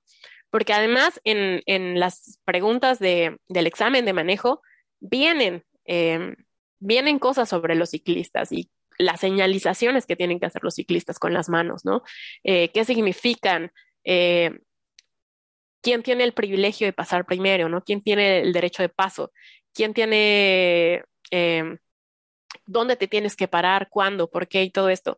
Entonces, eso siento que es una, es una diferencia importante y que por supuesto cambia de país en país, porque no todos los países tienen los mismos las mismas señalizaciones, por ejemplo, ni las mismas reglas, pero que ayuda muchísimo a cambiar el entorno de, de, un, de una comunidad, de una ciudad, de una colonia incluso, ¿no? Porque ya decía ahí de ella también, bueno, yo andaba en mi colonia, pero eso es lo que, lo que la mayoría hacemos al principio, andamos alrededor de nuestras colonias, ¿no? Yo lo veo aquí con los niños, andan en la, en la calle, en las bicicletas y andan, pues así, alrededor del vecindario, como yo también cuando era niña hice, ¿no? Entonces, creo que, eh, pues sí, la educación es una, em, una herramienta muy importante y también eh, pues que no es que vamos a encontrar, eh, como, no siempre vamos a encontrar em, como el hilo negro, ¿no? ¿no? No siempre estamos descubriendo el hilo negro, sino que dentro de todo esto ya hay mucha investigación en, en muchas ciudades en el mundo y que también esto se tiene que adecuar a cada ciudad y a cada entorno y a cada contexto. Las mismas reglas viales que Em, operan aquí en esta provincia de British Columbia, aquí en Vancouver, en esta ciudad que tiene 3 millones de habitantes, ¿no? no pueden ser las mismas que en una ciudad monstruo como la Ciudad de México con 25 millones de habitantes, ¿no? O que Mérida, que no sé cuántos, cuántos habitantes tenga, pero evidentemente se tienen que adecuar esas políticas y se tiene que hacer un estudio más de fondo, por supuesto. Y eh, pues un poco para finalizar, también el hecho de que las ciudades no, eh, no gasten recursos en educación vial pues también es una, es una cosa que tiene que ver muchísimo con corrupción, porque muchas veces hay eh, marcas de automóviles que son las que están coludidas con los gobiernos, sobre todo en pues países muy corruptos, ¿verdad? Como es el caso de ya sabemos cuál, donde ellos están frenando estas políticas, ¿no? Que muchos grupos activistas de, gente ciclista o incluso de peatones tratan de promover entre las ciudades, pero bueno, es que es mejor no tener un buen transporte público, ¿no? Como en el caso ahora me, están diciendo de Mérida, pero yo sé de varias ciudades en el norte del país donde es más fácil que tenga mala infraestructura eh, de autobuses, por ejemplo, porque yo sé que la gente se va a esforzar un poco más o se va a endeudar para poder comprar un auto, ¿no? Y eso le va a convenir a finalmente, pues, a ciertos intereses que no siempre son el de las personas. Pero bueno, eh, pues nada, no sé si alguien quiere comentar algo más. Porque yo podría pasar la vida hablando de bicicletas. Algo que, es muy chistoso que Daniel me decía cuando me conoció también es que le impresionaba muchísimo cómo mis amigos y yo podíamos hablar horas y horas y horas y horas solamente de bicicletas. Y yo digo, sí, yo también eh, al principio no creía que eso fuera cierto, pero, pero sí, la gente muy apasionada de la bici podemos pasar días enteros hablando, o incluso toda una vida, como conozco gente, solo hablando de bici. Exactamente, gracias Moni. Bueno, como se podrán haber dado cuenta, querides, queridas, queridos podescuchas, nos apasiona, nos encanta la bici, eh, pero lamentablemente el episodio de hoy tiene que terminar. Eh, creo que podríamos armar otro, ah, otro episodio para hablar de bici con más gente y por supuesto, la invitación está abierta también para ustedes para que se unan a nuestra conversación. Yo quisiera terminar provisionalmente porque como Moni ha dicho, parece que seguiremos hablando en otros momentos de la bici. Se nos han quedado varios temas. Eh, me gustaría que cada quien, eh, cada uno de quienes ha estado aquí, cada una, de manera un poco ad libitum, nos digan qué es lo que más le gusta de la bici. Así, directamente y sin tapujos. Para terminar con una nota bonita, una nota alta. Y por qué no, que les meta la curiosidad también de subirse a esta máquina de felicidad. ¿Y quién quiere decir alguna cosita para terminar? Yo lo que quiero decir de la bici es que lo que más me gusta de la bicicleta es que es un superpoder. Si ustedes nunca han tenido superpoderes, súbanse a una bicicleta y sabrán lo que se siente tener un superpoder. Eres súper rápida, súper rápido, súper ágil, eres eh, súper, eh, tu mente, tu mente funciona a una velocidad que no funciona cuando vas caminando y te vuelves este súper brillante y tienes unos súper reflejos y, y eso es un gran superpoder. Y luego es un superpoder que yo creo como Moni que es una extensión de ti. Eh, solo que yo creo que es una extensión no tanto de tu cuerpo, sino de tu interior. Y entonces te das cuenta lo superpoderoso, lo superpoderosa que eres también en el interior. Y te das cuenta que sí puedes andar por la calle y que sí puedes tomar un carril y que sí puedes cambiar la cámara de una llanta que se ponchó. Eso era impensable para ti, pero ahora puedes hacerlo. Entonces es un, es un superpoder increíble también para socializar, ¿no? Primero es un superpoder de independencia.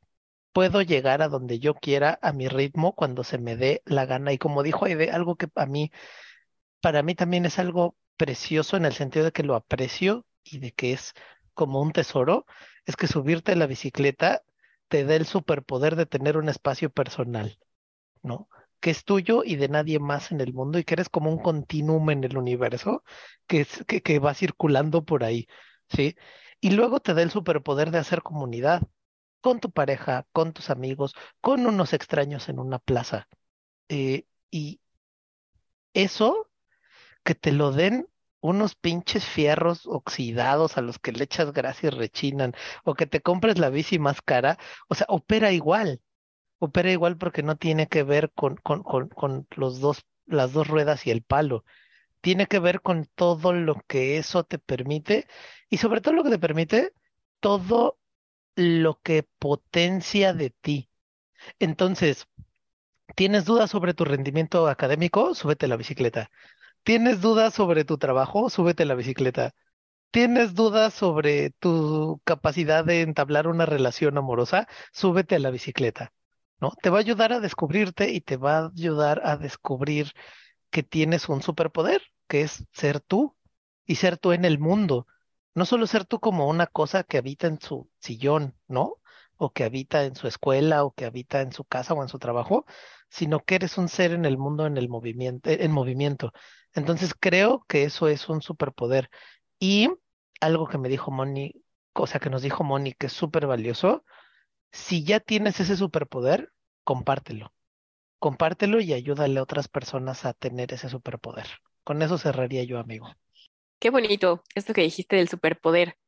Mm, claro, la bici genera ese ejercicio finalmente, ¿no? Y el ejercicio genera endorfinas y las endorfinas te hacen ser feliz, ¿no? Te, te ponen de buena, te ponen de buen humor. Mm, y esto de que te sana, lo he escuchado muchísimo, ¿no? Está, te estás triste, anda en bici, estás ahí apagado, anda en bici. Eh, y rápido les quiero contar que cuando empecé a andar en bici, eh, pues yo no era muy buena, ¿no? Quiero decir, no, no era muy rápida, quería ganar un poco más de condición y empecé a rodar con un grupo que se llamaba Proyecto La Palma, con el doctor Robledo. Y entonces el doctor tenía, e, era un médico que tenía su consultorio ahí en La Guerrero, y él tenía ahí en el consultorio una, una copa así grande, eh, llena de pastillas. Y cada vez que alguien, algún ciclista iba, o alguien que no era ciclista, ¿no? Eh, iba a su consultorio y le preguntaba, ¿y esas pastillas? Y él decía que eh, antes de la bici estaba muy enfermo de varias cosas y que eh, esa, esa copa él la iba llenando con todas las pastillas que ya se había dejado de tomar desde que había andado en bicicleta, ¿no? Entonces sí, claro que sí, la bici te sana. Y a mí me gustaría decirles, compartirles que mm, lo que más me gusta de andar en bici se parece a algo que es lo que más me gusta de mi otra pasión, que es el teatro, que tiene que ver con estar en el aquí y en el ahora. Siento que tanto la bici como el teatro lo comparten, ¿no? Y si tú no estás en el aquí y en el ahora en la bicicleta, te atropellan, te caes y te pasan mil desgracias, ¿no? Entonces, eh, me parece que es un ejercicio que te ayuda no solamente físicamente a estar más fuerte, a ganar un poco más de condición, a generar estas endorfinas, sino que también te obliga a que tu mente esté en el aquí, en el ahora, a concentrarse en lo que está haciendo, pero que también te lleva a volar, como decía Mao al principio, y que, como decía la mamá de Mao al principio, y que creo que es una sensación que todo el mundo experimentamos cuando andamos en bici, esa de volar. Supongo que para responder tu pregunta, tengo que decir que hace poco eh, le puse stickers a mi bicicleta, decidí personalizarla y entonces tengo tres stickers que resumen mi viaje en bicicleta y lo que me gusta de la bicicleta. Del lado del freno eh, tengo un sticker que dice Holy Hell, como para recordarme que debo ir con cuidado. Del lado donde eh, llevo el timbre ruidoso para alertar que voy pasando, eh, tengo un sticker que dice eh, Go to Hell, o para recordarme también que la calle es mía y que cada vez que un auto se acerca demasiado o cada vez que sucede algo que hay que alertar que pues estoy allí, ¿no? Entonces es, una forma también de gritarle al resto de, las personas que comparten la, vía pública, sobre todo automovilistas o personas que conducen eh, pues eh, transporte motorizado, que estoy allí, ¿no? Y finalmente, eh, el tercer sticker que va enfrente, en el centro del cuadro, es uno que dice, fuck this. Y creo que es un resumen acerca de la nueva perspectiva que tengo sobre la bicicleta en contra de este pinche sistema de mierda. Eh, la bicicleta no, solamente me ha ayudado a apropiarme del espacio público, sino que también he encontrado que es una forma de resistencia. E, e, este resistirme a comprarme un auto, este resistirme a tomar un transporte público que no es consciente de las necesidades de sus usuarios, es también una forma de resistirme al crecimiento de la urbanización de las ciudades que de pronto no tienen una planeación a favor de sus habitantes. Es una forma también de resistencia a, un sistema patriarcal que me dice que no puedo andar en bicicleta con vestido, porque carajos no, Entonces también ha, sido como una forma de, reinventarme y de encontrar nuevas formas de resistir. Entonces, em, yo decía, em, empezaba este episodio diciendo que mi relación con la bicicleta eh, era una, una historia un poco como, como de enojo, ¿no? De, no haber conocido antes las posibilidades de, subirme. Pero ahora eh, tengo que decir que también eh, la bicicleta se ha convertido en una nueva forma de externar mi rabia frente a un montón de desigualdades que, que siguen operando en, en el mundo. Eh, quizá, quizá una bicicleta no vaya a, cambiar las cosas, pero estoy segura de que muchas bicicletas lo harán. Gracias, Aide. Gracias, Mao. Gracias, Moni. Gracias a ustedes que nos escuchan en cualquier parte de la geografía de este mundo, sobre todo aquellas personas que lo desafían andando en bicicleta mandamos muchos saludos desde Mérida, desde Vancouver y nos vemos muy pronto. Afuera es un podcast sobre migración producido por Círculo Heimlich y Piedra Besoar. Si te quieres unir a la conversación, escríbenos a los.infamiliares.gmail.com. Bye Vancouver. Adiós Mérida. Chao Turín.